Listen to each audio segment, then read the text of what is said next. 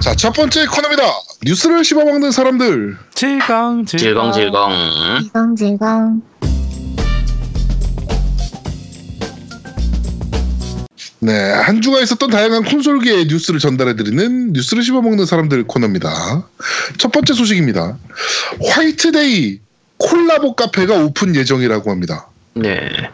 오펑과 홍지문고가 준비하는 M&H 북스에서 화이트데이 콜라보 카페를 연다라고 합니다. 사당역에 있고요. 어, 일, 그 20일간 일시적으로 여는 거예요. 9월 7일부터 9월 27일까지 네. 여는 거니까 뭐 화이트데이 좋아하시는 분들이면은 뭐 가셔서 어, 보시면 될 것 같네요. 네. 근데 이게 어떤 식으로 만드는 건지 잘 모르겠어요. 이게. 모르죠. 그, 네, 그러니까. 그 뭐야, 음료수는 그 두유 나오고 뭐 그런 거 아니에요? 네. 그래서 이제 식사는 다 도시락밖에 안 나오고 발열 네. 도시락 나오고.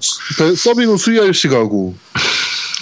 그 화장실이 화장실이 비슷하대 화장실이 음. 아, 화장실. 아, 아, 그럼 아직 가야겠는데? 야 그럼 갈만하네. 가봐야겠다. 네. 그렇습니다. 네. 어, 야, 근데 지금, 아, 뭐 이런 시도도 필요하죠, 우리나라에도. 저 이런 건 사실 네. 좋아요. 뭐 여러 가지로 음. 이런 부분들이 있는 건 좋은데 게, 게임이 흥했었으면 더 좋았을 텐데. 그러니까요. 네. 그 일본 같은 경우는 몬스터 헌터 관련해서 카페나 네. 그 다음에 그 원피스 어, 애니메이션 원피스를 어, 배경으로 한 카페 뭐 이런 것들이 지금 열리고 있잖아요 실제로. 그렇죠. 그건 굉장히 유명 많죠. 그 유명한 만화들이라든지 게임이라든지 이런 것들이 나오면 그 이제 어느 정도 콜라보레이션을 해가지고 그거를 메뉴라든지 이런 거에 활용하는 부분들은 많아요. 네네. 왜냐면 그때 유니버셜 스튜디오에서 뭐 예를 들면 요괴워치 나올 때 요괴워치를 기본으로 해가지고 뭐 이런 식사들이 나온다든지 네네네. 뭐 그런 것들은 많이 나- 많으니까 근데 그런 것들이 우리나라에서도 하는 건 괜찮죠. 네네. 뭔가 뭐 이런 거 한 번씩 해보면 또 네. 노하우가 생겨서 또 새로운 콘텐츠 나왔을 때 그렇죠. 네네 그때 또 써먹을 수 있는 거니까 네, 좀 네. 나왔으면 좋겠네요. 네, 이런 부분들은 뭐 좋은 거죠. 좋습니다. 네. 자 다음 소식입니다. 닌텐도 위가 기술을 훔쳤다며 소송 배 소송이 걸렸는데 예. 소송 배상액이 1,600억이 걸렸습니다. 근데 패소했죠 이게 또. 네네네. 네. 패소해가지고 어 닌텐도에 1천만 달러 그러니까 약 112억 원을 배상하라고 판결을 했습니다. 네. 뭐 네. 일단은 뭐 이제 첫 판결이라서 항소 들어가면 어떻게 될지 모르긴 하는데 이게 어쨌든 그 침해 당한 부분이 이제 한 1, 차적으로는 확인이 된 거니까 네. 결과적으로 어떻게 될지는 잘 모르겠네요. 어, 아이라이프 테크놀로지가 침해당했다라고 주장하는 기술은 영아 돌연사 증후군과 노약자 낙상을 막기 위해 개발한 동작 감지 기술이라고. 뭐야? 이게 뭐야? 어, 이게 그런 것 같아요. 지금 얘기, 그 얘기하는 거에서는 네. 이제 결국은 위가 위치를 감지하는 그게 그러니까 이걸 리모트를 기울인다든지 네. 이렇게 했을 때 그걸 돌리는. 그 네, 그런 자이로 센스라든지 그런 가- 동작을 감지하는 기술 자체가 들어가 있는 게 이 회사에서 가지고 있는 기술하고 동일하다라는 내용이거든요. 어, 그래서 음, 어, 뭐 네. 정확하게는 알 수가 없지만 어쨌든 법원에서 저렇게 판단했던 것 자체가 뭐 어느 정도 인정을 한 거죠. 네, 인정이 된 거니까 네, 네, 네. 뭐 요즘 닌텐도 잘 나가니까 저 정도 돈 줘도 뭐 괜찮긴 한데 그렇죠. 어떻게 보면 액수가 아주 크진 않아요. 그렇죠. 예, 뭐 지금 일단 판결 난 거는 뭐 112억 원 정도인데 네, 이쪽에서 요구한 거는 어 1,600억 정도거든요. 네, 네, 유닛당 4달러. 그렇죠. 4달러 하면 또 씨발 우리 또 요새 유행하고 있는 음. 그 김두한 형님이 이제 네, 미군과 그거 하는 협상하는 4달러. 음, 4달러로 네. 합시다. 네, 4달러로 합시다. 네, 하여튼 어 닌텐도가 소송에서 졌다라는 판결입니다. 일단 네, 뭐 근데 항소할 거니까 네. 또 보면 알겠죠. 그렇죠. 자 다음 소식입니다. 배틀그라운드는 PC와 엑스박스 쪽 개발에 총력을 기울이고 있다. 그래서 PS4에서는 당분간 보기 힘들 것 같다라는 기사입니다. 지금 마이크로소프트 쪽에서 이게 결국은 마이크로소프트에서 그만큼 이제 밀어주고 있는 거죠. 많이 밀어주고 있는 거거든요. 많이 잡고 네. 있는 부분이기 때문에 아마 뒤로 그러니까 지금 개발하는 쪽 부분에서도 사실 지금 배틀그라운드 하는 분들이 뭐 버그라든지 여러, 그러니까 여러 가지 좀 시스템 불안정한 부분이나 최적화 안 되는 부분 이런 것 때문에 좀 말이 있는 편인데 네, 액박 쪽에서 마이크로소프트에서 약간 기술 지원을 많이 하고 있나 보더라고요. 네, 그렇죠. 그래서 그런 부분들을 생각을 하면 아예 플랫폼- publishing이 MS로 바뀌었어요. 그렇죠. 네. 그러니까 풀포 쪽에서 최대한 늦게 나오기를 기대를 할 테니까 액, 이 마이크로소프트 그렇죠. 입장에서는 그렇죠. 아마 뭐 일부러라도 늦게 되겠죠. 어떻게 네, 보면. 네, 뭐 그렇게 할 거고 지금 천만 장이 넘게 팔렸고요. 네. 아직 정식 서비스 게임 아니거든요. 그렇죠. 네, 정식 서비스 게임 아닌데 앞으로 얼마나 팔릴지 모르겠어요. 이거. 천만 장이 넘었고 동접자가 90만 명이 넘었어요. 네. 그래가지고 지금 스팀 게임 중에 1위 를 가져갔습니다. 원래 도타 2가 한 80만에서 85만 동접으로 어 1위를 달리고 있었는데 예. 어 배틀그라운드 정말 지금 추세가 어마어마합니다. 이게 카스나 이제 도타 같은 경우에는 이미 몇 년 전부터 하는 사람만 하는 게임의 상태였는데 배틀그라운드는 지금 계속 새로 신규 유저들이 계속 유입되고 있는 상태이기 때문에 그렇죠. 앞으로 얼마나 더 커질지를 알 수, 진짜 감을 못 잡겠어요. 아, 일단 뭐 우리 고 우리 코어 양께서도 네. 그렇죠. 또 엄청나게 하고 계시잖아요. 음. 고요양이 한다는 얘기를 듣고 구입한 사람이 한 20만 명 정도 될 테니까 그렇죠. 아, 아 지금 무섭죠. 네, 그렇습니다. 우리 조만간 빨리 한번 합시다. 우리 고요양이 라이브로 욕하는 것을 진짜 찰지게 볼 수 있을 텐데. 네, 네. 그렇습니다. 자, 그리고 다음 소식입니다. 이 진짜 왜 만드는지 모르겠는데 메탈 기어 서바이브 정보가 좀 나왔습니다. 뭐 별로 관심은 없지만 네. 코 어, 새로운 스테이지를 지금 공개를 했고요. 뭐 고저 그 고저차를 이용한 전략을 세우는 게 중요하다라고 하네요. 음, 그리고 뭐 새로운 저기 tracker라는 게 나왔는데 뭐 네. 방, 설치한 방어 설비를 뛰어넘어서 플레이어를 습격하고 뭐 당연한 거 아니야 이런 거는 그렇죠. 네, 동료와 협력하면서 상대방의 움직임에 주의하여 공격을 합니다. 뭐 이런 이런 얘기 드립니다. 네. 이게 트윗을 통해 가지고 이제 자기들 게임을 얘기를 하고 있는데 네.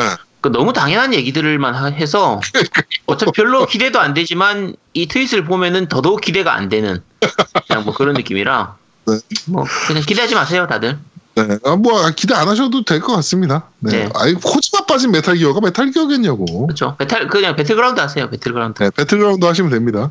네. 우리 고 코여 양이 어 프라이팬을 들고 서, 어, 버티고 있는 음. 어, 음, 배틀그라운드 하시면 됩니다. 배틀그라운드 재밌습니다. 네. good, 네. 네. good. 네.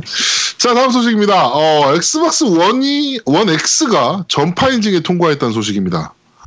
네. 여전까지 XDK만 인, 그, 통과됐었는데, 네, 원 공식 하드웨어까지 전파 인증이 통과가 됐습니다. 네.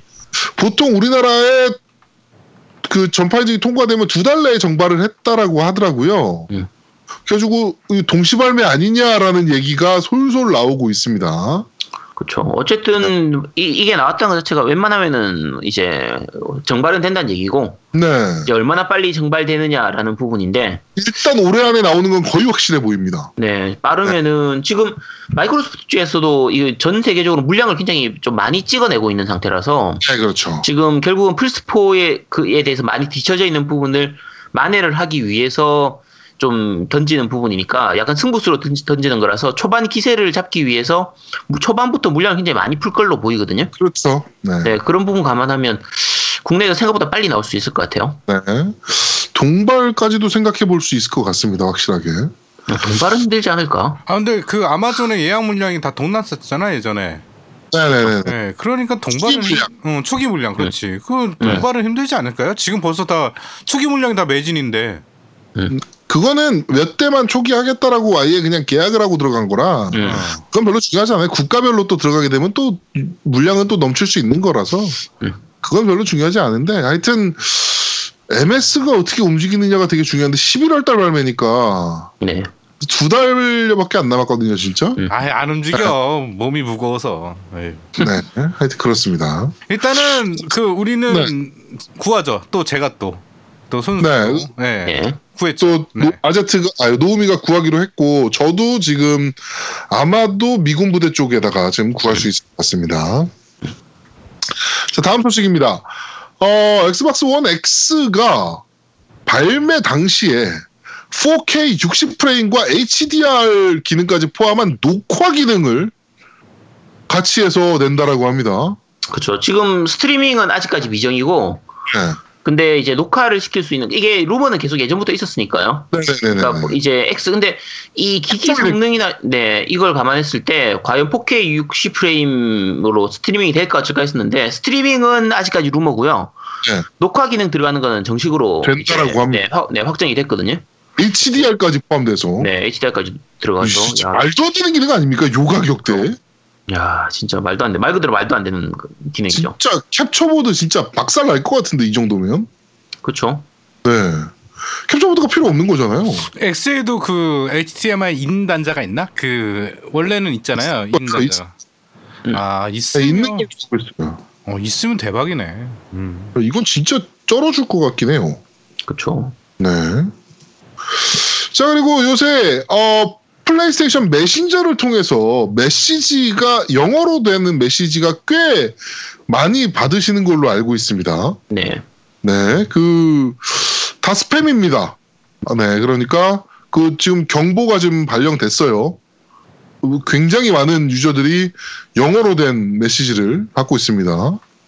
22살 피메일인데 너는 몇 살이니? 뭐 막 이런 거 물어보면서 이제 막 사기를 치는 네. 네, 것들이 보이니까 어 그런 거 조심하시라는 어, 뉴스입니다. 사기로 돼 있는데 이것도 해석을 할 수 있어야지 사기를 당할 텐데 어. 제가 제가 영어가 딸려가지고 그래서 해석, 해석을 못해서 사기를 당하고 싶어도 당할 수가 없어. 네. 저게 1호로 1호로 돼 있으면 사기 당했을 거 알죠? 아, 그렇지. 1호로 돼 있습니다. 사기 당했지. 벌써 당했을 것 같은데. 22살 피메일이라고 하면 어, 아유, 그랬지. 막 이러면서. 네. 아유, 저, 아유 감사합니다. 어디 어디서 볼까요? 막 이러면서 했을 텐데. 근데 영어라서 제가 해석이 안 돼가지고 네. 아쉽지만 그렇습니다. 당했습니다. 자 그리고 괴혼 개발자가 신작을 개발하고 있습니다. 와탐이라는 게임인데 아, 예. 개운. 캐릭터 영상을 공개했어요. 2018년도에 콘솔과 PC로 어, 출시할 예정이라는데 요게 게임이 괴혼 자체도 사실 좀 독특한 게임이었잖아요. 보기 힘들. 네. 야 이건 일본이니까 만들 수 있다라는 생각이 드는 게임이었는데 네. 얘는 더합니다.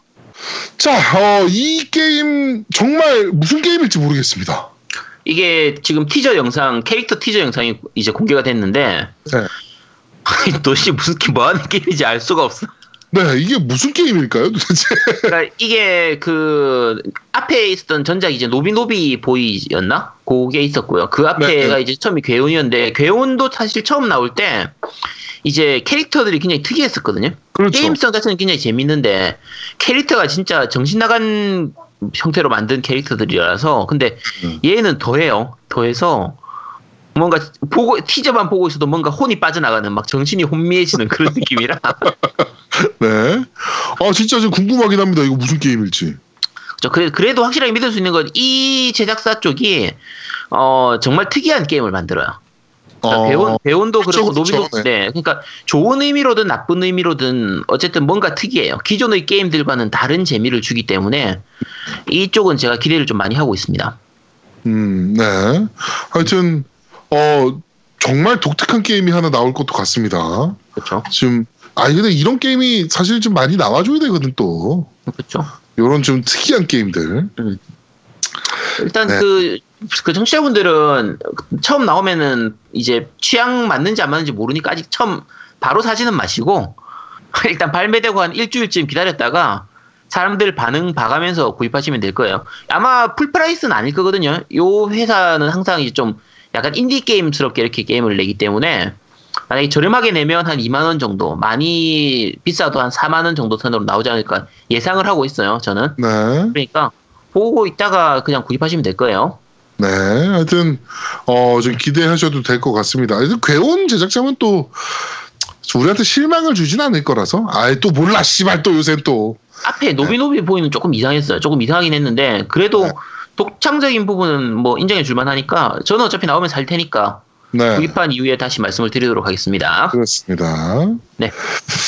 자, 그리고 다음 소식입니다. 데스티니 2 소식인데요. 플스4 프로 유저들이 3, 4분 간격으로 먹통이 되는 현상이 발생하고 있습니다.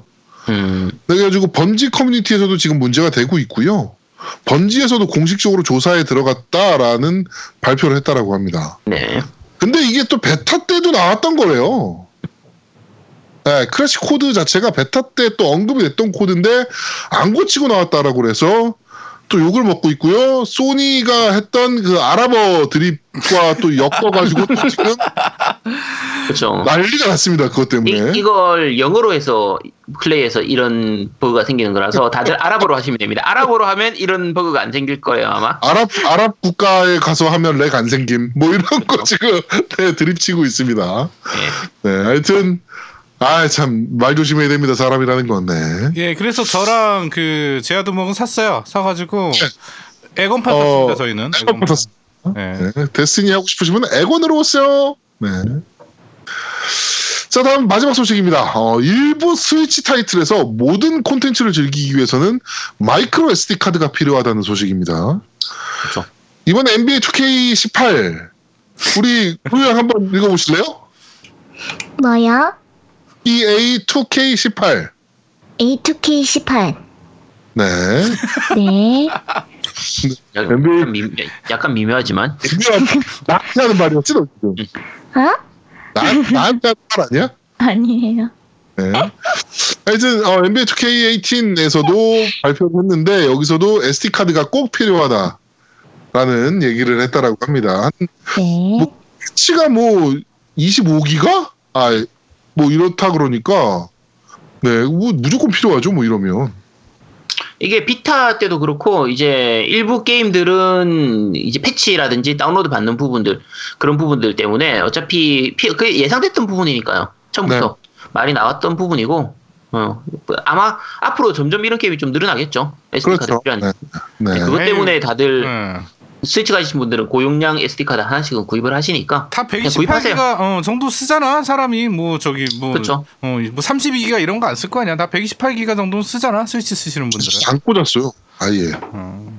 그런 사람 드물지 어, 좀 음. 그렇지 드문 드문 사람이야 그런 사람 괜찮아 꽂고도 지금 다 하는데 왜? 그게 기본 내장 그, 그 용량이 있기 때문에 이제 없어도 그 이제 저걸로 사시는 분들은 그러니까 카트리지로 구입하시는 분들 패키지로 구입하시는 분들은 SD 카드가 대부분은 필요가 없었고요. 예. DL로 구입하시는 분들은 당연히 이제 SD 카드 고용량이 필요했었던 건데 이제 지금 이 NBA 2K18 같은 경우에는 이제 패키지로 사더라도 DL 이거 저거 받는 부분 패치 받는 네, 부분 패치 때문에 받는 부분 때문에. 네 micro SD 카드가 아예 필요한 거라서 네. 그냥 그냥 사셔야 돼요 마음 편하게 네, 어차피. 비타용 저 메모리 카드 말도 안 되는 가격에 비하면은 뭐 얼마 안 아, 하는 그거 거니까. 엄청 싼 거니까. 네, 그러니까 128기가 해봐야 뭐 한 5만 원? 뭐 이 정도 6만 원? 뭐 이 정도 하던데 뭐. 약간 속도 빠른 걸로 사서 하더라도 한 뭐 128기가 사면은 한 6, 7만 원 정도 하면 살 수 있으니까 네, 네, 네. 네, 구입하시면 됩니다. 맞습니다. 네. 자, 어, 첫 번째 코너 뉴스를 씹어먹는 사람들은 여기까지 진행하도록 하겠습니다. 네. 자, 두 번째 코너입니다. 너 이거 들어봤어? 자, 게임 OST를 소개해드리는 너 이거 들어봤어 코너입니다. 오늘은 고유님이 준비하셨죠? 네. 지금 나오는 음악이 어떤 음악입니까? 아, 이 노래는 DJ MAX 온라인 어, 오프닝 곡 바람에게 부탁해라는 곡인데요. 난 어, 유명한 프- 곡이죠. 어, 엄청 정말 유명한 정말 좋죠. 곡이죠. 네, 제가 음. DJ MAX에서 두 번째로 좋아하는 노래입니다. 어, 첫 번째는 어떤 곡이에요? 아침형 인간요? 아, 그 노래도 너무 좋죠. 이 그렇죠. 노래는 Forte Escape님 작곡하셨고 보컬은 미아님인데요. 어, 저는 DJ MAX라고 하면 이 곡이 먼저 떠오르더라고요. 왜냐하면 제가 온라인으로 접했을 때 처음으로 플레이했던 곡이기도 해가지고 어, 제 기억에 남는 곡입니다. 음, 추후 이거는, 음, 이거는 여섯 버튼으로 full clear 합니까? 아니요. 저 4키 유저라 가지고.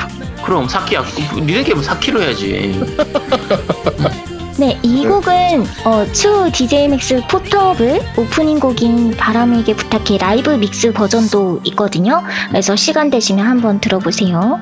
네. 음악 자체가 너무 좋아요. 그렇죠. 네. 좀 상, 상큼한 느낌이고 네, 약간 네. 진짜 제목이랑 너무 잘 어울리는 것 같아요. 그렇죠. 네. 그렇습니다.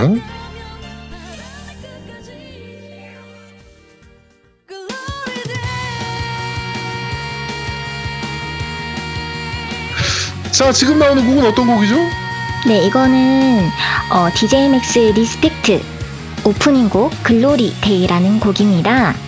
어, 이 곡은 BEXTER님과 마이씨 Mycin.T님께서 작곡하셨고 보컬은 대준님 네. 부르셨습니다.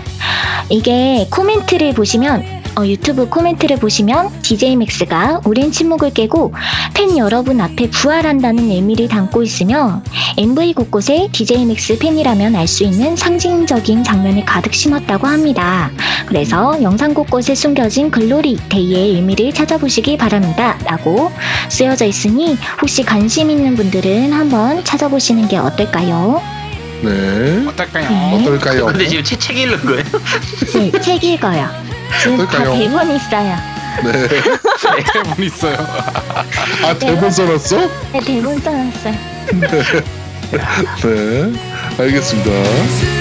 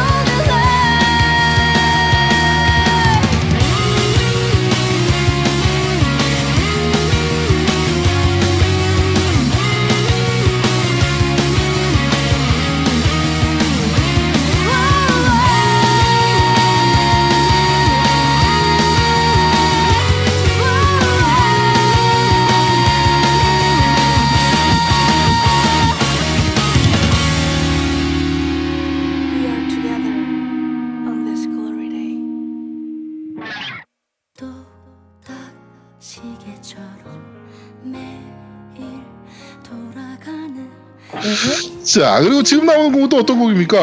아, 이거는 어, 플로시기님께서 팟빵 댓글로 추천해주신 팔 이스트 프린세스라는 곡인데요. 어, 네. 나츠님이 작곡하신 노래로 보컬은 어 보컬은 임윤님입니다. 네. 어, 임민님. 어, 임윤님, 임윤님. 네. 예, 이게 이 곡이 인어공주의 동양 버전으로 이제 스토리가 있거든요. 아, 네. 요정 공주가 인간 왕자를 사랑하게 되었고 자신의 마음을 마음이 진심임을 알게 된 요정이 꽃을 통해서 모든 것을 포기하고 인간이 된다는 스토리라는 설정인데요. 어, 동양풍 노래를 좋아하는 저로서 어, 개인적으로 Respect 노래에서 어, 좋아하는 곡 top 중에 들어가는 노래인 것 같아요. MV도 정말 아름다워요.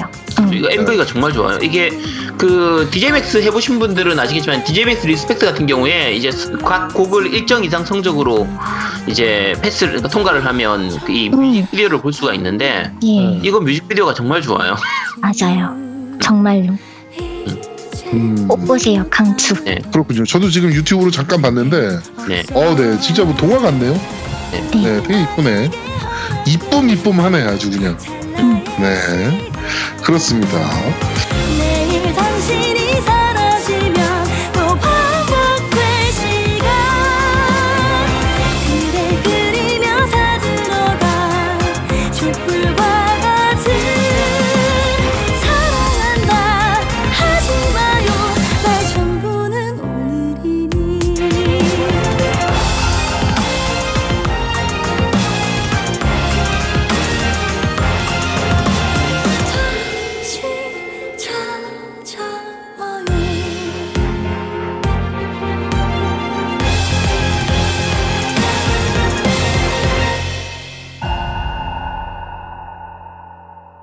자, 여기까지죠? 네, 네, 요 세 곡 준비하셨죠? 네, 네, 대본도 여기서 끝입니까? 네. 아, 네, 알겠습니다. 네. 자, 두 번째 코너 너 이거 들어봤어 코너는 여기서 모두 마무리하도록 하겠습니다. 예? 네. 자, 마지막 코너입니다. 드디어 왔습니다. 리듬 게임 특집 손가락의 저주. 두둥. 두둥. 네. 자, 리듬 게임 하면 역시나 역시나 뭐, 뭐, 뭐겠습니까? 딱 저뭐 미디어 게임 특집이니까 당연히 이 게임부터 시작하겠죠. 그렇죠. 네, beatmania, beatmania야. beatmania야. BM. 그죠 고- 고유님 beatmania부터 시작하는 거 맞죠? 아니요. 아니 아니 당연히 beatmania부터 시작해야지. 저- 야, beatmania는 리듬 게임의 시초야. 저의 리듬 게임은 DJ MAX가 처음인데요.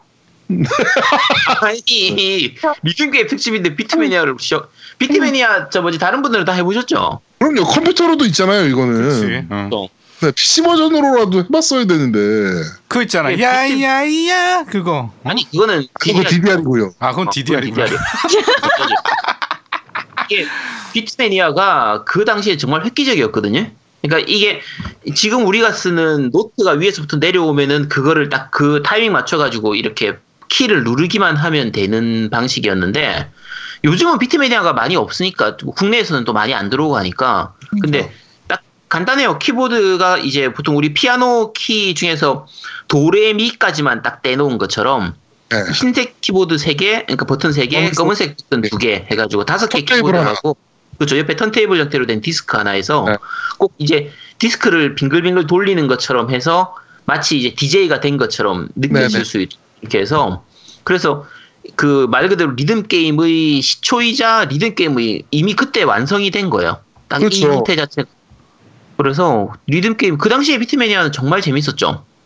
그, 어이, 장난 아니었죠? 아 기본적으로 곡이 좋았어 곡이. 알고 코나미가 이런 게임을 만들었다는 자체가. 네. 근데 코나미가 이 이후로 리듬 게임을 씹어 먹죠, 다. 리듬 게임 대표적으로 생각나는 것들은 다 코나미 거예요. 음. 아케이드장에 있던 리듬 게임 유명한 것들은 거의 다 코나미 거예요. 예, 그러니까 아까 얘기했던 그 Butterfly 나오는 이제 네. DDR, DDR, 네, Dance Dance Revolution, GuitarFreaks, 저 Guitar Frea-, 그. 그렇죠. 뭐 그러니까 그 GuitarFreaks나 DrumFreaks 같은 경우가 이제 둘 그 둘 다 국내, 그러니까 일본판은 Guitar Mania, DrumMania고 해외판이 아마 Guitar Freaks, Drum Freaks라고 나왔을 텐데 그 Guitar Freaks는 기타를 치는 것처럼 이렇게 하는 게임이고 Drum Freaks는 드럼을 직접 치는 거죠. 이거는 국내 오락실에서도 많이 있었으니까 아마 다들 많이 보셨을 거예요. 네네네네. 이거 진짜 재밌는 건 두 개를 연동해서 하는 거예요. 아, 그러니까, 연동도 됐었어요? 그러니까 두 기기를 연동을 시키면 한 명, 그러니까 둘이서 합주가 가능해요. 한 명은 음, 기타를 치고 한 명은 드럼을 치고 오. 이렇게 해서 합주하는 게 가능한 거예요. 네. 그러니까 이게 정말 거의 최고의 그 게임이었고 그리고 심플하게 하는 거는 pop'n music 같은 거죠. 또 pop'n music. 그렇죠. pop'n music. pop'n music은 아까 그 이제 beatmania 같은 경우에는 키보드를 이렇게 치는 거긴 한데 근데 그게 약간 난이도도 좀 어려워지고 이제 좀 시간이 지나다 보니까 거의 하는 사람들만 하는 난이도가 너무 높아져가지고 그랬었는데 네. 네. 팝품 뮤직은 캐릭터들도 되게 귀엽고 버튼 자체가 되게 동글동글한 되게 큰 버튼으로 이렇게 약간 스트레스 풀리도록 두더지 잡 두더지 잡기 하듯이 크다란 버튼을 그냥 이렇게 누를 수 있는 방식으로 돼 있어서 그 곡들도 약간 좀 가벼운 곡들 뭐 애니메이션 곡이라든지 게임 음악이라든지 아니면 거의 동요 수준으로 굉장히 좀 가벼운 게임들이 많아가지고 어, 물론 가요나 팝도 많이 있었지만 근데 좀 그런 느낌으로 해서 되게 재밌었죠. 음. 고현님 이거 안 해봤어요, 근데? 파프 뮤직요? 아니 다른 게임 지금 예- 우리가 얘기했던 게임들. 저 DDI 그거 해봤어요. 아 DDR. 했었어요? 그 우락실 최근에 네. 있었는데 최근에 했다고요, DDR을? 네? 네 있어요. 오. 어막 막 시간 무제한 이런 식으로 해가지고 그냥 시간 다 해가지고 오락실 같은 데인데 해봤는데 제 다리가 짧아서인지 잘 안 되더라고요. 음. 힘들었습니다. 땀 빼요. 그거 하면 아, 다리가 짧아요? 아 제가 키가 작아서 그런 거예요. 네. 알겠습니다. 네. 네. 이게 국내로 넘어오면서는 뭐 펌프 우리나라에서는 펌프가 더 컸- 컸지만 훨씬 유리했죠. 훨씬 유명했죠. 음, 음, 그리고 그 EZ2DJ나 이 그러니까 EZ2DJ는 아까 beatmania를 이제 뺏겨서 아, 만든 거고 네. 음, EZ2 Dance라고 게임도 있었어요. 네. 그게 펌프 같은 경우에는 발판만 하는 건데 EZ2 Dance 같은 경우에는 앞에 이렇게 센서가 있어서 네, 센서가 있어서 손을 감지를 했어요. 손 움직임. 이렇게 음. 손을 휑휑하게 움직이면 그 손이 이제 통과되는 거를 인지를 해서 네. 춤을 이제 춤을 춘다라는 개념을 손까지 쓰게 만든 예. 그렇죠. 그래서 그 전에는 발만 쓰다가 이거는 손까지 쓰는 개념이라 되게 재밌었거든요. 이때 이게 음. 그 저기 강변 테크노마트 1층에 오락실이 꽤 크게 있었어요. 음. 그때 있더라고 이 기기가. 네. 그래서 음. 아 요거 좀 신기하다 한번 해봐야겠다라고 기다리고 있는데 앞에서 어떤 분이 퍼포먼스를 하시는 거야. 뒤에서 보는데 완전 병신 같은 거지. 그래가지고 안 하고 그냥 딴거 했어요. 네. 근데 이집트 댄스 이게 단점이 그 센서를 하다 보니까 고장이 잘 나요. 네. 고장이 굉장히 잘 나가지고 또 워낙 쭉 밟아대서 또 그렇죠. 퍼포먼스 이쪽. 계열 자체가 사실 고장이 좀 잘 나서 관리를 계속 해줘야 되는 쪽 게임기였죠. 네네네네. 이게 계속 우리가 얘기하고 있으면 안 되잖아. 고요님이 얘기해야지. 그러게. 아, 근데 우리가 고요님 얘기하고 네. 그렇지. 일단 고요님 그러면 이제 그 다음부터 얘기 좀 해주세요. 뭐뭐 해본 게임 뭐 있었어 또? 저는 DJ 맥스랑 네. 오투잼. 오투잼 음. 저는 PC로 거의 많이 M 게임에서 즐겼어요. 서비스했었죠. M 게임에서. 아, 음, O2Jam. 그리고 음. 음. EZ2ON이랑 osu. osu는 뭐예요? osu라는 게임이 있어요. 어, 어, 난 무료 게임. 아, PC로. 음. 아 PC로. 응, 되게 유명한데 리듬 네. 게임. 응. 한번 설명 좀 해주세요. osu요? 네. 저는 osu를 안 했어요. 뭐 유명하다네. 유명하지만 그러니까 이게 무료 게임인데 네이버에 치시면 무료로 다운받아서 하고 네. 싶은 곡들도 찾아가지고 다운받아가지고 할 수 있는 게임이거든요. 네네네. 약간 DJMX랑 비슷하듯이 MV가 뒤에 이렇게 나오면서 음. 그냥 키보드로도 칠 수 있고 마우스인가요? 아제트님? 마우스 인가? 아무튼 난 모르죠. 저는 안 해봤어요. 저는 저는 아 저도 그게 저는 키보드로만 해보고 네. 아, 마우스로 이렇게 이렇게 막 하시는 분들도 있으시더라고요. 아, 네. 응. 그래가지고 네, 뭐 마우스 원 위로 커서 올려놓고 클릭하고 뭐 이런 게 있네요. 어 맞아요. 네네네. 그게 마우스인지 아니면 전용 그 패드가 있는지 아니 마우스로 한대요. 네. 아 그래요? 어. 네. 어떤 분들은 누르시는 분들도 있으시더라고요. 음. 음, 음, 그래가지고 제가 준비한 거는 오늘 어, DJMAX Respect를 거의 많이 준비했기 때문에 네. 네 지금 하면 되나요? 네, 하면 됩니다. 딴건 안 하고? 네. 딴 거는 제가 찾아봤는데 네.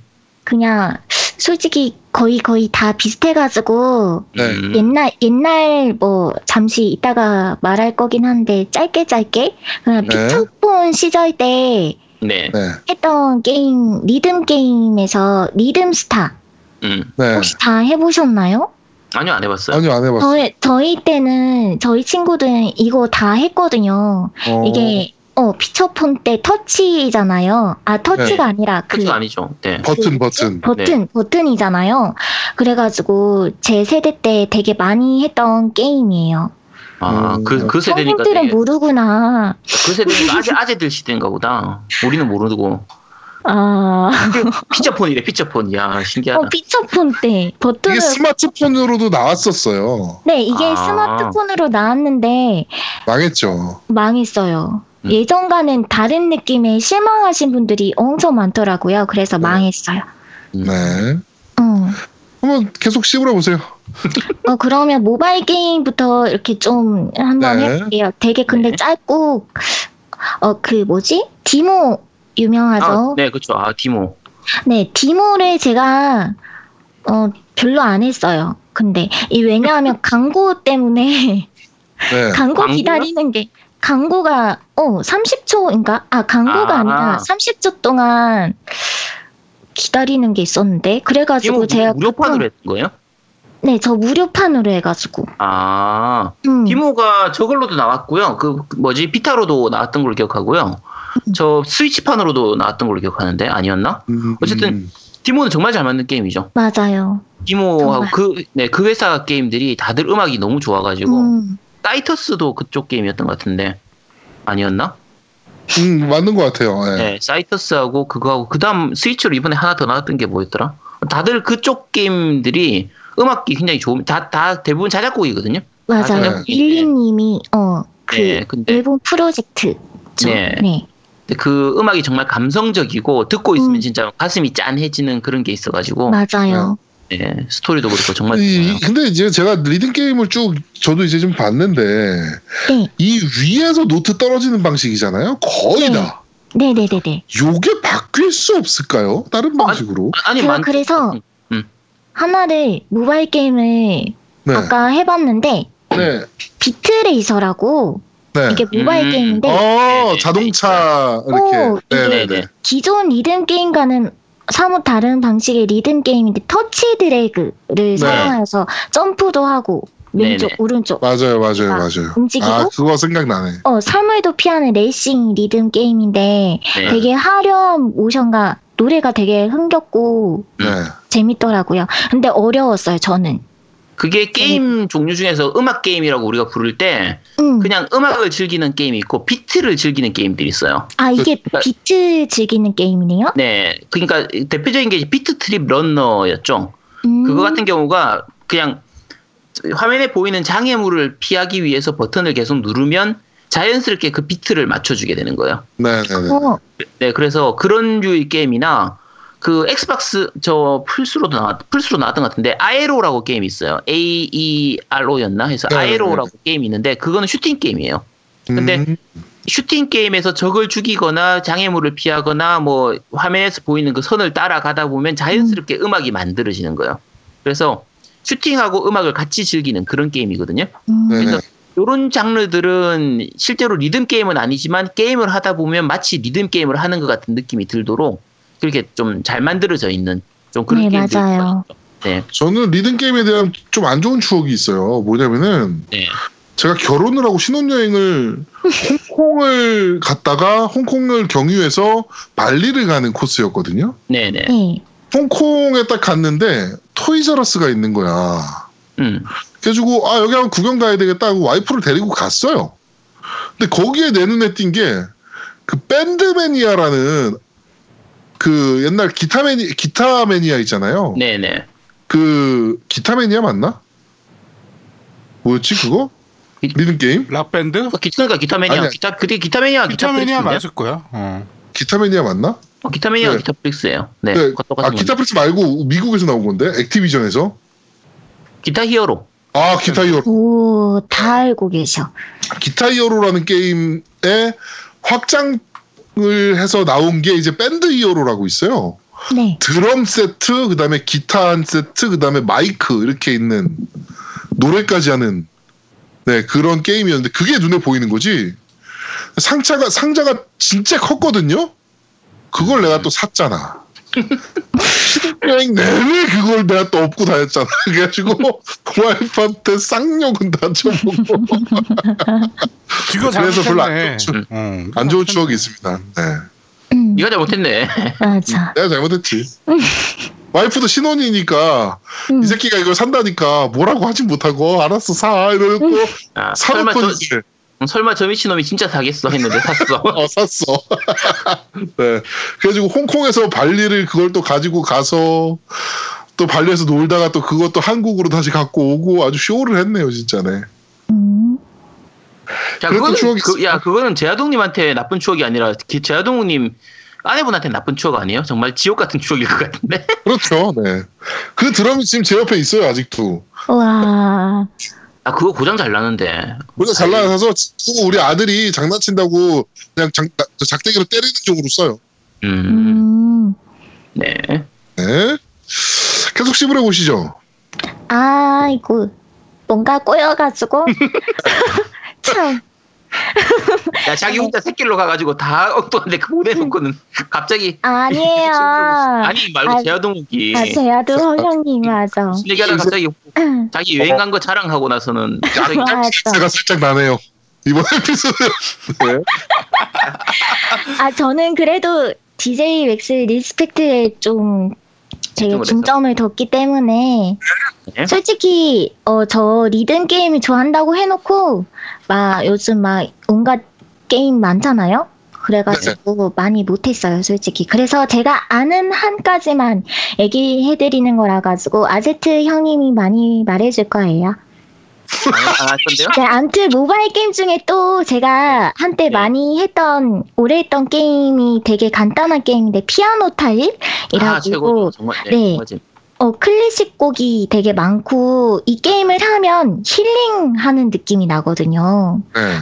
이 게임 그냥 내려오는 타일을 터치하는 간단한 방법이에요. 음, 이게 타이밍을 맞출 필요도 없고 그냥 음. 보이는 타일을 그냥 누르기만 하면 되니까 맞아요.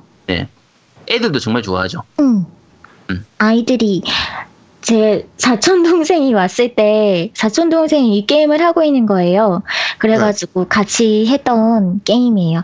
이게 근데 간단하지만 점점 속도가 올라가면서 어려워지는 음, 그런 게임입니다. 제가 네. 이거에 정말 좌절스러웠던 게 그 나름대로 리듬 게임도 많이 해봤고 했었기 때문에 이건 잘하니까 뭐저뭐 나름대로 성적이 괜찮게 나왔었거든요. 근데 음. 일정 이상 가니까 이제 너무 어려워지니까 야 이거 너무 어렵다 싶어서 그냥 옆에 놔뒀는데 그 조카애가 초등학교 음. 1학년 여자애가 음. 그걸 딱 잡더니 정말 가볍게 깨버리는 거야. 어, 진짜 잘한다. 어 그러니까 야 이게 진짜 확실히 피지컬이 나이가 그럼요. 나이는 못 속이겠다 싶은 게 그 반응 속도를 제가 암만 해도 따라잡을 수가 없는데 아이 초등학교 1학년 애가 너무 잘하는 거예요 그걸. 음, 음, 아, 역시 맞아요. 이제 나이 들면 반응 속도가 점점 떨어지잖아요. 그쵸 맞아요. 네, 그래가지고 따라갈 수가 없어요. 젊은 애들을. 그쵸. 피안타가 정말 재밌습니다. 이거 어차피 무료 게임이니까 음. 게임 하다 보면은 이제 거기서 포인트를 얻어가지고 새로운 곡들이 열리는 방식이거든요. 그래서 어, 무료니까 다들 해보시면 될 거예요. 정말 재밌어요. 네. 피아노타일은. 네. 네. 여기까지가 그 모바일이었어요. 벌써 끝났어? 네. 근데 태고의 달인 같은 것도 있긴 한데 네. 그쵸, 태고의 닌텐도. 닌텐도로 저는 태고의 달인 했었거든요. 네. 네네. 근데 다들 아시는 거라서 뭐 어떻게 설명을 할 수가 없네. 음. 최고의 달인도 이제 곧 한글판 나오죠. 네. 휴대기로 나왔던 그 응원단이라는 리듬 게임이 있었어요. 아, 그렇죠. 힘내라 응원단. 네, 저는 그걸 너무 재밌게 했거든요. 네. 네, 진짜 응원하는 맛도 좀 있고 그게 어, 느한 명이 이제 뭐 응원단한테 응원을 해줘라고 뭔가 부탁을 하면 거기 가서 이제 응원을 하는 네 그런 스토리를 가지고 있는 리듬 게임이었는데 스- DS로 나왔죠 처음에? 네, 닌텐도 이게- DS로 처음 네. 나왔을 거예요. 터치 기능 이용해서 하는 게임이니까. 네 이게 근데 저는 너무 재밌게 했어가지고 네, 요게 좀 기억에 남네요. 네, 정말 재밌었죠. 네, 그리고 어 다른 게임도 많이 있- 아니 그리고 미쿠도 얘기하고 할, 사실은 할 게임 되게 많은데 네, 음. 일단은 뭐 넘어가도록 하겠습니다. 네. 미쿠 팬들 분들에게는 죄송합니다. 미쿠는 미쿠는 특집은 안 하겠지만 미쿠는 네, 또 다- 저희가 손대긴 좀 그래요. 네, 네, 다음에 미쿠가 좀 제대로 된 미쿠가 저걸로 나- 아, 아 미쿠가 국 정발이 안 돼가지고. 음, 음. 네, 사실 그 퓨처톤이나 이것도 괜찮긴 퓨처톤이 괜찮긴 한데 정발이 안 돼서 제가 리뷰를 안 했었던 게임이라. 네네. 안, 제가 리뷰 안 했죠 근데? 진짜. 안 했어요. 네, 제가 뭐 했고 뭐 안 했는지도 기억이 안 나가지고 자 어쨌든 그래서 다음에 정발로 나오면 제가 그때 한번 리뷰를 좀 하도록 하고요 그거 네. 다 넘어가고 이제 오늘은 이제 고유님이 제대로 준비하신 개인으로 한 DJ Max. 네, DJ Max 자 네. 한번 들어보도록 하겠습니다 네. 네, 대본을 다 이렇게 짜놨는데 한번 읽어볼게요. 아, 오늘 제가 리뷰할 게임은 DJ Max Respect인데요. 어, DJ Max 시리즈에 어, 저는 DJ Max 온라인과 현재 DJ Max Respect밖에 접하지 못한 제가 네. 리듬 게임 리뷰해도 괜찮을지 겜덕비상 시청자분들께 먼저 죄송하다는 말 드리고 싶습니다. 그래도 괜찮습니다. 왜냐하면 우리에게 누구 아젯 아젯 바라 아젯님과 아제트님 욕쟁이 제아동욱 형이 게임의 신 노우미 형님께서 도와주실 거니까 일단 제가 아는 선까지 편하게 리뷰해 보도록 할게요. 소리야?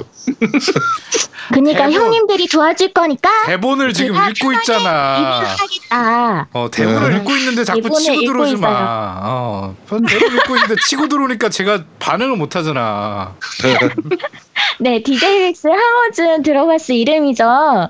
그 국산 리듬 게임 명작 DJ Max가 돌아왔습니다. 바로 올해 7월 28일 DJ Max Respect라는 이름으로 저희에게 찾아왔는데요. 어, 저는 이 DJ Max를 처음 접했을 때가 2004년? 2005년 때였을 거예요. 넷마블 DJ Max 온라인 때 재미있게 플레이했었지만 2008년에 서비스가 종료되었습니다. 음, 그래가지고 그와 비슷한 리듬 게임 오투잼 EZ2 한 기억이 남아있고, 뭐, 모바일 리듬 게임도 했고, 뭐, 최근에는 잠깐 정말 며칠 osu 했었지만, 이제는 DJ 맥스 리스펙트가 나왔잖아요. 그래가지고 요즘 짬날 때마다 하고 있는데, 음, 아, osu가 음, osu가 osu가 응원단 아니에요? 근데 아니에요, 아니에요. 다른 거예요? 네, osu가- 이거는 네. 핀란드인가 어디서 개발한 건데, 음. 네네네네네. osu, osu라는 이름을 그 응원단이 쓰고 있잖아요. 그래가지고, 어, 스토어에서 내려간 기억이 있어요. 하여튼, 어. 네, 다른 게임이에요. 아, 아니 오스가 음. 보통 이제 응원단 그러니까 남자들끼리 얘기할 때 얘기할 그 이제 오, 오스. 그 오하요 오하요 고자마스를 이제 오스라고 줄여서 부르기 때문에 혹시 그건가 싶어가지고 네, 아닙니다. 음, 네. 음, 그, 뭐지, 제가 이 리뷰하기 위해서 좀 찾아봤는데, DJMX 시리즈가 정말 다양하더라고요. 네. 그, 뭐, DJMAX 온라인, 제가 했던, 뭐, Portable 시리즈, DJMAX Fever, DJMAX Trilogy, DJMAX Technika 시리즈 등등 엄청 많더라고요. 어, 일단 DJMAX Respect는 DJMAX 시리즈의 부활을 알리는 리부트 작이고요. 플스4 전용이며 네오위즈에서 개발했습니다. 어, 네오 조작, 위즈요. 아 중간에 네오. 없어. 왜요? 왜제 네오 발음. 안 네오 좋? 위즈. 네오 위즈에서 개발했습니다. 조작은 DualShock에 최적화되어 있어요. 어, 저는? 최적화되어 있지 않나요? 그래요? 네. 약간 지금 전 조작할 때 약간 좀 애매하던데 키를 좀 바꿀 수 있으면 좋겠는데 아, 근데 DualShock밖에 없어서 최적화되어 있다는 말 하는 거 아니에요? 뭐 그렇긴 한데 네. 아 키가 조금 애매해서 어, 저도 어, 저는 그 온라인이랑 모바일로밖에 리듬 게임 접해 본 적이 없어서 DualShock로는 처음 해보니까 네. 익숙해질 수 있나 되게 걱정을 많이 했는데, 근데 한 시간 정도 하니까 어느 정도 익숙해졌어요. 어, 음, 음. 그래서 평소에 뭐 리듬 게임을 즐겨하시고 좋아하시는 분들이라면 금방 적응할 수 있을 것 같습니다.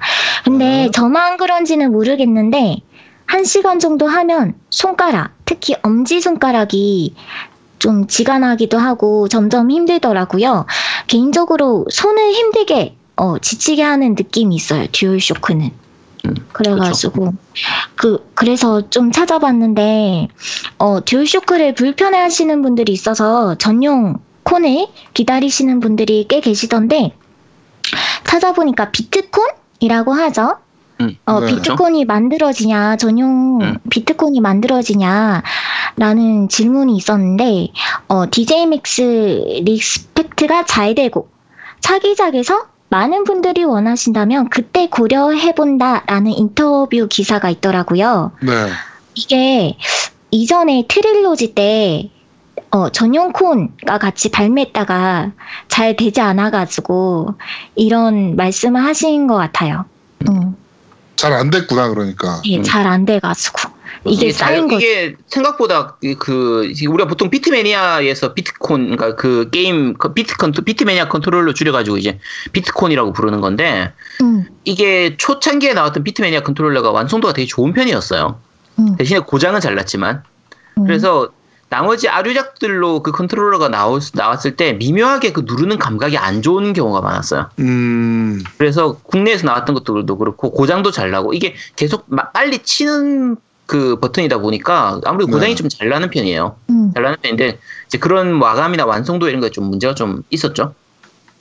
네. 그래가지고 잘 안 돼가지고 음 그리고 넘어가서 게임 조작법 키 버튼에 대해서 좀 이야기를 해볼게요. 이게 4키, 5키, 6키, 8키로 구성되어 있는데 뭐 혹시나 모르시는 분들을 위해서 키마다 버튼이 4키에는 음, 이게 화살표 왼쪽 위쪽 네. 그리고 오른쪽에 세모 동그라미 버튼이고 음. 5키에는 이제 네모 버튼 추가되고 6키에는 오른쪽 버튼 이렇게 추가되고 네. 8키에는 L1 버튼 음. R1 네. 버튼이 추가되는데 아니 8키는 도저히 하라고 만든 건지 제가 제아두목 형님이 제 방송에 오셔가지고 뭐 막 제가 4키만 하고 있으니까 5키 해봐 뭐 6키 해봐 8키 해봐 막 이러셨거든요 직접 해보셨으면 아, 좀 게, 더- 게임은 4키만 하면 돼. 4키만. 솔직히 좀 빡쳤어요. 네. 아니, 솔직히 이게 8키가 사람이 하라고 만든 건지, 그렇죠. 어, 음, 혹시 아 게임, 근데 잘 하더만. 아, 그 진짜 천천히 하고 난이도 이렇게 천천히 해가지고, 근데 많이 틀렸잖아요, 솔직히. 많이 틀리긴 했죠. 그쵸. 야, 근데 8키는 난이도 제일 낮은 거 해도 난 힘들던데. 아, 난 어, 그냥, 그러니까. 사, 그냥 사람이 그건 사람이 하는 게 아니고 그냥 우리는 4키로 만족합니다 저는. 어, 그리고 이게 L1이랑 또 화살표 동시에 누르는 것도 있거든요? 그렇죠. 그래가지고 더 힘든 것 같은데 혹시 깻덕비상 회원분들 중에 8키 유저분이 있으신지 좀 궁금하네요. 존경을 표- 표합니다. 저는 4키 유저라서 어 그리고 또 이게 음, 기본적으로 L3, R3 버튼이 있어요. 네. 네. 곡 난이도가 높을수록 L3와 R3 버튼이 나오는데 4키가 4키가 아닌 느낌? 6키인 듯한 느낌이 나요, 솔직히. 그래가지고 가끔씩 이게 나오는데 어, 이게 가끔 나와가지고 저의 올콤보를 계속 방해해가지고 한 진짜 놀라가지고 이게 제가 손이 짧아서인지 잘 안 닿아요. 음, 음. 근데 그 정도까지 짧아요? 아, 자, 이게 잘 안 되더라고요. 음. 안 눌러지는데? 잘? 그래가지고, 아니면 이- 제가 듀얼쇼크에 아직 적응이 잘 안 돼서 좀 그럴 수도 그런 있죠. 것 같아요. 근데 이거 그 L3, R3 쓰는 거를 어떻게 알았어요? 네? 했으니까, 아니 아니, 말고 어? 근데 게임상에서 원래 처음에 설명을 안 해주잖아요. 그 L3, R3 누르라는 걸. 아, 이게 동그라미 버튼 나오면서 돌려라고 나오거든요. 음, 그러니까 바로 그냥 알았네요. 그러니까 이게 게임상에서 튜토리얼이 없다 보니까 아, 맞아요. 하- 이제 게임 하는 사람들이 이게 처음에 나올 때 저게 뭘 누르라는 건지 몰라가지고 오, 음. 맞아, 맞아. 한참 동안 헤매는 경우가 많아요. 음, 그래서 그러니까 이게 어, 기존에 하던 유저들은 그나마 좀 나은데 그 신규 유저들 같은 경우에는 그러니까 플스4 이번에 처음 사면서 이제 처음 DJMAX를 접하시는 분들도 있단 말이에요. 네. 그런 맞아요. 분들 같은 경우에는 이거 전 정말 헷갈리게 됐어요. 처음에 tutorial이 음. 아예 없어요. 그냥 맞아요. 바로 해서 너 바로 게임해 이렇게 하다 보니까 이제 그게 제가 고윤님이 바로 하셨다고 해서 아, 저걸 어떻게 알고 했지 싶어서 저는 눈치가 빠르잖아요. 아 네. 네. 저는 눈치가 빠르기 때문에 아 근데 이게 이거 혹시 스포일 수도 있는데 후반부에 이게 제가 인터뷰 내용을 좀 봤거든요. 네. 조금 네. 후반부에 숨겨진 요소로 10버튼 모드가 있다고 해요. 네. 어, 뭐 어차피 상관없어요. 마- 맞아요. 저희는 안안할 거지만 그냥 8버튼도 이, 안 하는데 이게 인터뷰 내용 보니까 고수분들은 8버튼 플레이도 금방 익숙해지니까 좀 더 하드코어하게 즐길 수 있도록 후반부에 숨겨놨다고 하는데 몇 분이나 하실지 모르겠네요. 10버튼을 도대체 누가 하라고 만든 거야? 그러니까 사람이 하라고 만든 건지. 손가락은 네, 10개잖아. 아 근데 야, 이게 이게 차라리 그 아까 얘기했던 전용 컨트롤러가 있으면은 눈에 바로 보이고 직관적으로 보이기 때문에 차라리 누르기가 편해요. 근데 이거는 패드에서 하면 나중에 익숙해지면 괜찮아질 수 있겠지만 이제 익숙해지는 걸 포기했기 때문에 그렇죠. 근데 어떻게 10버튼이 네. 되지? 버튼 4개. 그 다음에 양옆에 R1, 아, R2까지 쓰겠지. R3, R 그 아니 아니 R1, R2 두 개까지 써. R1, R2. 참 R1, R, 음. R2. 그러니까 그 키를 네 개. 기본적으로 어떻게 쓰냐면 왼쪽부터 시작해서 이게 왼쪽에 있는 십자 키에서 아. 왼쪽 위 오른쪽 해서 세 개. 그다음에 아. 오른쪽에 있는 이제 일반 버튼에서 동그라미, 세모, 네모 해서 세 개. 아. 그다음에 뒤에 있는 R1, R2, L1, L2까지 해서 총 10 개를 그렇다. 쓰는 거거든요. 와, 근데- 어마어마하네. 어, 안 쓴다니까 어차피 안 한다니까. 아이씨. 맞아요. 그럼 뭐, 왜해 그런 거. 아무튼 있다고 이렇게 좀 말해드렸고 어, 게임 모드는 음, 세 개의 곡들을 연주하는 arcade 모드랑 획득한 곡들을 마음껏 연주할 수 있는 프리스타일 모드 그리고 미션 모드, 온라인 모드가 있습니다. 또 local in co-op이 지원된다고 합니다. 음, 콜렉션도 있는데요. 그 나의 업적과 갤러리 그러니까 곡들을 이렇게 하면서 옆에 막 떠요. 네. 그림 같은 것도 뜨고 그래가지고 다양한 사진들과 해당 원곡을 all combo를 찍으면 뮤비를 감상할 수 있는 기능이 있습니다. 뭐 뮤직비 보지 말란 얘기구만. all combo를 찍으라는 아 저는 all combo를 어, 진짜 열심히 해가지고 찍죠. 근데 이게 easy 모드로, 음. easy 네. 모드는 쉬우니까 all combo 찍을, 찍기 쉬울 거예요. 이게 대신에 그냥 컴보 그 판정은 되게 넉넉해요. 음. 판정이 그러니까 그 DJMAX 같은 경우에 좋은 게 이제 디- 그 리듬 게임들 중에서 그러니까 많이 얘기할 때 그 내려오는 노트를 맞춰서 누르는 건 괜찮은데 이 잘못 누르는 경우에 대해서 페널티가 있느냐 없느냐에 따라서 좀 갈려요. 그러니까 음. 예를 들면은 네모 버튼을 눌러야 되는데 안 눌렀다. 그러면 이제 당연히 감점이 되는데 음. 네모 버튼을 누르는 타이밍이 아닌데 네모 버튼을 눌렀다. 그러면은 이 경우에 감점이 되는 게임이 있고요. 그냥 더 눌러도 아- 감점은 감점은 안 되는 게임이 있어요. 그리고 근데 이 DJMX 같은 경우에는 더 눌러도 감점은 안 되거든요. 음, 음. 그러다 보니까 오히려 컴보를 맞추는 것 자체는 아주 어렵진 않아요. 그래서 쉽다는 얘기는 아니고.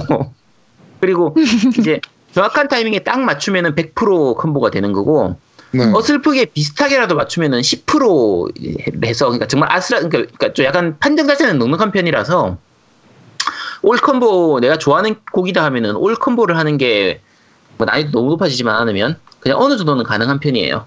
여러 번 반복하다 보면. 맞아요. 음. 네, 그래서 온라인 모드를 제가 한번 해봤는데, 친구분이랑 해봤는데, 제가 직접 방을 만들고, 친구가 들어오면, 일단 제가 방장이라서 먼저 노래를 선택할 수 있고요. 그 다음 네. 판에는 지든 이기든 상관없이 친구가 어, 음. 곡을 선택할 수 있게 되어 있고 난이도 이게 좋은 것 같아요. 난이도는 자신에게 맞는 난이도로 선택할 수 있어요. 제 음. 만약에 친구가 잘해서 친구는 하드를 했는데 저는 잘 아직 못해가지고 easy로 이렇게 선택해서 할 수 있어요. 근데 음. 점수는 hard 쪽이 더 그 그렇죠. 버튼이 더 높아야죠. 많이 돼- 어 그렇죠. 높아요. 어 그거는 어쩔 수 없지만 그래도 친구랑 같이 즐길 수 있는 음. 그런 게 좋은 것 같아요. 네. 내려오는 노트 자체가 hard 모드로 가면 노트 개수가 많아지기 때문에 네, 당연히 점수를 딸 수 있는 그 기회도 더 많아져서 더 고득점을 받게 되죠. 네 맞아요. 음. 그리고 그 곡마다 해금 조건이 있어가지고 근데 곡마다 해금 조건이 있는데 그 해금 내가 만약에 하고 싶은 곡이 있는데 그 해금 조건을 어디서 찾아보는지는 잘 모르겠어요. 그렇죠. 맞아요. 어. 이- 야 그런 부분에서 좀 많이 불편해요. 이게 약간 설명이 너무 부족해서 전체적으로 안내가 부족한 게임이네요. 네, 안내가 부족해요. tutorial도 없고 내가 원하는 곡이 있을 때, 그러니까 예전 곡들 중에 처음부터 곡- 모든 곡이 다 열리는 게 아니기 때문에 음. 이제 내가 원하는 곡이 있는데 그 곡이 어떻게 해야 나오는지 그러니까 물론 이제 모드 중에서 모든 곡 내가 지금까지 열어놓은 곡들을 자유롭게 플레이하는 모드도 있고 그다음에 이제 그 다- 기존 곡들을 플레이하면서 새로운 곡들이 열리는 모드 하여튼 모드가 여러 가지가 있긴 한데 그 조건들이 왠지 저도 모르겠어요 어떤 맞아요. 곡이 어떤 순서로 어떻게 나오는지를 뭐 아, 전혀 설명이 없으니까 음. 네. 어, 알 그냥 게임을 계속 하다 보면 음. 열려요. 뭐 하다 보면 갑자기 옆에 막 떠요. 음. 어, 네. 이거 뭐 열렸다 이렇게. 그쵸? 그래가지고 음, 자세히는 잘 모르겠어요. 여기까지는 제가 이렇게 게임 리뷰를 해봤는데 제가 조그만한 팁을 드리자면 아직 잘 못하지만 그 밑에 BPM이라고 표기되어 있거든요. 숫자가. 네. 이게 곡마다 자신에게 맞는 배속을 선택하셔서 플레이하면 좋을 것 같아요. 이게 BPM 숫자가 낮을수록 곡의 템포가 느리고 높을수록 곡의 템포가 빠릅니다. 음. 그리고 게임을 하는데 엄지손가락이 너무 힘들다, 아프다, 이럴 때는 듀오쇼크를 책상 위에 대- 올리시고 그냥 위에 손가락 올려가지고 야매 방법이긴 한데 저는 네. 4키 유저니까 그렇게라도 하고 있습니다. 4키 유저. 너무 당당한 거 아닙니까? 4키 유저인 게? 네요. 왜 학교적 어디가 어때서 맞아, 4키 유저가 어때서요? 어, 알았어. 네, 이게 네. 저의 조그만한 팁이고, 네. 어, 장점이랑 뭐 단점을 얘기해 보자면, 재미있다. 네. 그리고 다양한 곡들. 이게 140여 개의 좋은 곡들이 많거든요? 네. 어, 근, 근데 혹시 이러시, 이런 적 있으신가요? MV 이렇게 보다가 일러스트가 예쁘거나 뭔가 싶어가지고 시끈미끈 쳐다보다가 전 콤보를 많이 놓쳤거든요. 네. 이런 게 아. 단점. 너무 예뻐서 MV가. 귀여워요 정말. 음. 음. 아, 그래가지고 제가 좀 기사 같은 거 봤는데 1차 DLC DJMAX Trilogy 곡 20곡이랑 또 한 곡 신곡이 추가돼서 총 21곡 구성으로 어, 9월 28일 날 출시될 예정이라고 한다 하네요. 추가곡들 더 나오겠죠. 네, 맞아요. 추가곡이 음. 나온다고 합니다. 지금 그리고- DJMAX 이번 곡이 곡이 몇 곡이에요 보통? 기본, 140, 기본 140곡 정도 있을 거예요. 140몇 음, 곡, 145, 146곡인가? 어, 어, 그쯤 될 거예요 아마. 되게 많아요. 되게 많네. 네. 좀. 그리고 장점 무엇보다 연주하는 느낌이 나거든요. 음, 그래서 올콤보를 하고 나면 성취감이 느껴져요.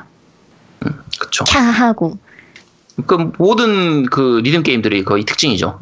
맞아요. 사실 내가 피아노를 치는 게 아닌데 내가 음악을 음. 연주하는 건 아닌데 마치 끝나고 나면 아 내가 음악 연주를 한 것 같은 느낌. 맞아 맞아.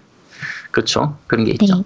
그리고 단점. 예, 공통적으로 다 그렇죠. 뭐 이렇게 리듬 게임을 이렇게 하면 이제 올 콤보 하면 아 기분 좋아 이러는데 중간에 일 1콤보를 놓쳤어.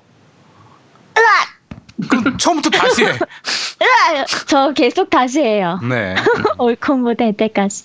단점 동체 시력이 좋지 않으면 하기 힘들다. 아 그 부분인데 또 한 가지 단점이 나이가 있다 보니까 이게 네. 중간에 눈을 깜빡일 틈이 잘안어 나거든요. 저도요. 그래서 몇 판 하고 시려? 눈, 눈이 아파 눈이. 눈이 눈이 눈이 아파요. 눈이 어. 진짜 이게 제 눈을 부릅하고 있거든요. 왜냐면 눈을 감는 순간에 한 개를 놓치거든요. 네. 아니 고유님은 아직 눈 시리고 이럴 나이는 아니잖아요. 눈 시리진 않지만 그래도 이게 계속 이렇게 몇 시간 동안 하다 보면은 네. 아, 몇 시간 동안 음. 한단 말이야 이걸? 네 저 한 두 시간 막 아, 이건 저한 이상한데? 30분 이상을 잘 못하겠어요 이거는. 음. 음. 그- 이게 그 중간에 이펙트 연출이 있어요. 그러니까 이제 그 노트를 정확하게 맞췄을 때 이렇게 반짝반짝 하거나 이렇게 뭐 아 맞아요. 팡팡 터지는 이런 식으로 연출이 어. 나오는데 이게 잠깐 할 때는 괜찮아요. 근데 한 10분, 20분 이렇게 계속 여러 곡을 하다 보면 그게 눈이 또 아프게 만드는 게 있어요. 아, 그러니까 그냥 그냥 볼? 때 이펙트가 그냥 볼 때는 그 이펙트가 그렇게 큰 문제가 안 되거든요. 잠깐 볼 때는 별 문제가 안 되는데 계속 플레이를 하다 보면 이게 네. 나이 때문에 그런지는 모르겠지만 플레이를 하다 보면 이게 그것 때문에 눈이 더 아프고 눈이 좀 더 이제 좀 피로해지는 느낌이 있어서 네. 아 그런 것도 좀 조, 조절을 했으면 좋겠는데 음, 예, 뭐 어쨌든 그렇습니다. 결국엔 뭐 나이 먹으면 하지 말란 얘기네. 그쵸. 아, 늙으면 죽어야지. 그리고 DualShock가 좀 불편해요. 아까 말했듯이 아, 손이 아무래도 뭐 점점 전용 콘이 아닐 거니까. 맞아요. 무거워지고 힘들고 tutorial이 없는 점 그리고 네. 해금 조건 이 까다롭다 이런 거 정도? 네. 여기까지. 음. 네. 어떤가요, 형님들? 괜찮나요? 예, 뭐 재밌는 거의 다 공감 가는 내용들이라서 그렇죠. 어 지금 어차피 노미님하고 저 제아동님은 안 해보셨죠 이거는. 저는 안 해봤어요. 어, 아, 그렇죠. 그 고요가 하는 것만 봤어요. 어 이게 네. 괜찮아요 게임 자체는 그리고 그 여러 가지 뭐 단점들도 많이 얘기하긴 했지만 응. 가서 가성비가 되게 좋아요. 이 아, 정도면. 맞아요. 네, 그리고 그러니까 이 게임 자체에 팬이 우리나라에 좀 많잖아요. 그렇죠. 예. 그러니까 그 뭐라 그럴까요? 약간 팬 서비스 같은 느낌의 게임이라 이번 게임이. 음. 그렇죠. 그래서 뭐 괜찮은 것 같아요. 제가 봐도. 네. 게임 음. 자체도 잘 만들었고 그래픽도 그렇고 아까 말씀한 것처럼 각 곡들도 각 곡별로 이제 뮤직비디오를 볼 수가 있는데 음. 그 뮤직비디오들이 되게 좀 좋아요. 제 괜찮은 것들이. 많고. 음. 그거 아 이제 리듬 게임 만드는 것도 그러고 보면은 비용이 꽤 들겠어. 그런 뮤직비디오도 음, 만들어야 음. 되고 곡도 수급해야 되고. 맞아요. 진짜로. 이번에 그 DLC 나온다는 게 가격이 좀 3만 원대일 줄 알았는데 14,800원이라고 하네요. 어, 음. 좀 저렴한 것 같아요. 어, 저렴한 건 아닌 것 같은데. 아, 그래요? 3만 원 정도 할 줄 알았어요. 음, 21곡이라 가지고 뭐, 뭐 비싸다면 비싸고 싸다면 싼 뭐 그런 음. 느낌이죠. 네. 음. 그렇습니다. 네. 그렇습니다. 끝인가요? 네, 그렇습니다. 그 어. 뭐지? 그렇습니다. 좀 그렇습니다. 깻덕비상 그 시청자분들 중에 뭐 아 내가 좋아하는 리듬 게임 안 나왔다라 뭐 디모 디모 너무 좋아하는데 왜 이렇게 설명이 없나 라고 하시는 분들이 계신다면 그 말하시러 오세요. 뭐라고? 어, 말하러 오세요. 어디, 어디로 오라고? 게스트로 까버리겠다 이거잖아. 까버리겠다. 씨. 게스트로- 나한테 감히 따져? 이러면서. 아니, 아니요 게스트로 오시라는 거죠. 아 게스트로 네, 초대하겠다. 나 네.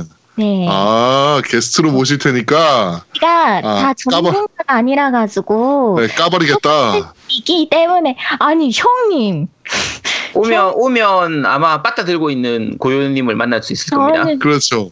아, 저의 이미지가 좀 겜덕비상에서 좀 되게 욕쟁이랑 그게 굳어진 것 같은데 저 무서운 사람 아니에요 여러분 정말요? 저 맨날 당하고 살아요 지금 형님들이 저 맨날 괴롭히고요 그 너왜 갑자기 콩진 코스프레야? 아, 저 맨날 괴롭히고요 와 그, 저 그거 그거하고 비슷한 것 같아요. 어, 아, 아저씨 그렇게 나쁜 사람 아니야 이러면서 다 이리 와봐. 아, 나, 나, 나, 따라올래? 나하고 좋은 데 놀러 갈까? 이러면서 아저씨 되게 나쁜 사람 아니야. 아저씨 나쁜 사람 아니야. 어. 네, 딱 그런 의미, 그런 느낌이네요, 진짜. 어, 네, 딱 그 느낌이죠. 네. 맞습니다. 이- 이해합니다. 네, 딱. 네. 네, 아유, 네 끝났습니다 리뷰 네, 네 알겠습니다. 네. 네. 최근, 최근에 그 이제 음악 게임들 몇 개 나오긴 했는데 그 이제 대표적인 게 아까 제가 그랬던 게 이제 그 하츠네 미쿠 프로젝트 디바 그 저 뭐지 아니 프로젝트 말고 퓨처톤 같은 경우가 그 국내에서는 이제 안 올라왔지만 북미나 홍콩, 일본 스토어에서 구입할 수가 있거든요. 네. 그것도 이제 지금 이 DJMAX Respect처럼 곡들도 굉장히 많고 기존 곡들 많이 모아서 이제 보통 8,000엔 정도였던 걸로 기억, 8,000 몇백 엔 정도였던 걸로 기억하는데 그런 게임이라든지 아까 제가 얘기하려다 깜빡했는데 그게 그 저 VOEZ예요, VOEZ. 아까 Rayark 음. 회사에서 그 회사 만든 거거든요. 아, 네네네네네. VOEZ라고 그 휴대용 저 뭐지 모바일로도 있고요. 모바일로도 네. 구입할 그 구입할 수도 있고 기본 무료의 그 추가 곡들은 이제 뒤에 더돈 주고 사야 되는 방식인데 그 무료니 기본은 무료니까 한번 다들 다운 받아서 한번 해보시면 될 거예요. 해보시면 될 네. 테고 그게 스위치판으로 나온 거는 이제 2,500엔이었나 정도 했는데 그 꽤 많은 곡들이 기본 곡으로 다 들어가 있기 때문에 네. 그거 같은 경우에도 곡 수에 비해서 가격은 꽤 괜찮은 편이거든요. 그리고 이 오늘 소개했던 이제 DMX 리스펙트도 네. 곡수에 비하면 가격이 굉장히 좀 괜찮은 편이에요. 음, 그렇죠. 뭐, 아까 146곡? 네. 네, 그러면 국수 네. 장난 아닌 거니까. 또그 정도 곡에 이 정도고 뭐 여러 가지 좀 부족한 부분들은 있지만 뮤직비디오 들어간 부분이라든지 뭐 나름대로 괜찮은 편이니까 네. 어한 번 사면 이건 굉장히 오래 즐길 수 있는 게임들이거든요, 다들. 네네. 이거 가- 모든 곡 한 번씩 다 플레이하기만 해도 진짜 뭐 열 몇 시간씩 걸리는 그런 게임들이니까 어 뭐 원하시는 분들은 그 게- 리듬 게임 좋아하셨는데 한동안 못했던 분들이나 그랬던 분들은 한번 구입해 보시기 바랍니다. 게임 괜찮아요. 네. 알겠습니다. 그런데 말입니다. 리듬 게임 특집, 네. 손가락의 저주 편은 여기서 모두 마무리하도록 하겠습니다. 고양 어떻게 특집 한번 해보니까? 다음엔 안 해, 안 해요. 아 내가 안 하겠다고 할때 저런 느낌이었구나. 네. 공포 게임 특집 어. 언제 할 거예요? 아, 제가 지금 공포 게임을 하고, 하나 하고 있긴 한데. 뭐예요? 신, 뭐? 신 요마와리 또 도는 밤의 10년이라는. 아, 그거는 공포 게임 아니잖아. 아, 공포 게임이에요, 이거. 지금 죽한 거 아니야? 10년. 네. 공포 게임이에요, 형님. 네. 그러면은 막 그- 그럼 욕이 그- 나오고 그런데. 네. 아 그럼 다음 주 리뷰는 신요마와리로 하도록 하겠습니다. 싫어요. 저, 저도, 저한 텀. 그, 네, 한턴 쉬고 그럼 다다음 다다음 주에 하도록 하겠습니다. 어, 다음 주는 네. 어차피 저기 데스티니 잘하시는 분 불러놓고 데스티니에 대해서 좀 얘기를 아. 하려고 그래요. 네, 그럼 네. 다 다음 주에 하면 되겠네요. 네. 네. 다다음 주 리뷰 기대하고 있겠습니다. 네. 알겠습니다. 자, 리듬 게임 특집 저, 손가락에 저어주 편은 여기서 모두 마무리하도록 하겠습니다. 네. 자, 게임덕불상 제 62화 리듬게임의 특집 손가락에 저어주 편, 아, 손가락에 저어주 편은 여기서 모두 마무리하도록 하겠습니다. 살짝 양양의 쇠가 편 냄새가 살짝 나긴 했는데. 네. 아 나 잔뜩 기대했는데 네. 어 기대한 거에 비해서 잘하네. 음, 잘했어. 음 그러네. 하고 잘, 잘했는데 왜? 음 잘했다. 네. 맞아. 음. 자, 잘했는데 론 냄새가 나- 형님도 특집 하세요. 나 특집 해. 나 많이 해. 나 또 할까? 응. 나 오버워치 네. 특집 할까? 오버워치 특집. 그래? 어. 아, 그래요. 뭐 특집 뭐 하는 좋아요. 거로. 어. 오버워치 해야지. 네. 그렇습니다. 살짝 양양양의 냄새가 날 뻔 했는데 하여튼 뭐 이 정도면 뭐 네. 이 정도면 뭐 네. 지금 이쁘게 봐줄만 한 것 같습니다. 예. 조만간 또 공포 게임 특집할 때 우리 고요양의 활약 많이 기대해 주셨으면 좋겠습니다. 겜덕구상 제62화 리듬게임의 특집 손가락의 저주 편은 여기서 모두 마무리하도록 하겠습니다. 저희는 다음 주에 좀 더 재밌고 알찬 방송으로 여러분들을 찾아뵙도록 하겠습니다. 고맙습니다. 감사합니다. 감사합니다. 감사합니다. 끝. 어 고생했어. 아이고. 수고하셨습니다. 어, 괜찮았어. 잘했어. 응, 잘했어. 응. 잘했어, 잘했어. 응. 어, 뭐 별로 욕 안 먹겠다. 아쉽지만. 어. 네. 하고요. 저 이거 꼭꼭 적을 거예요. 자. 형님들의 뒷담 적을 거예요. 그래. 아유 그래. 자 일단 다음 다음 주 데스티니 하고 어. 다다음 주 고요 하니까 야나한한 한 동안 쉴 수 있겠구나. 아싸. 야 데스티니 누구 불러? 혜인 아빠 부를 거 아는데? 아 혜인 아빠. 음. 어, 그래 그래 이렇게 가게 홍보도 하고 좀 잘 됐다. 그치. 어, 그래 가게 와서 가게 홍보도 좀 하고 어, 그래. 어, 그러면서 데스티니 얘기도 좀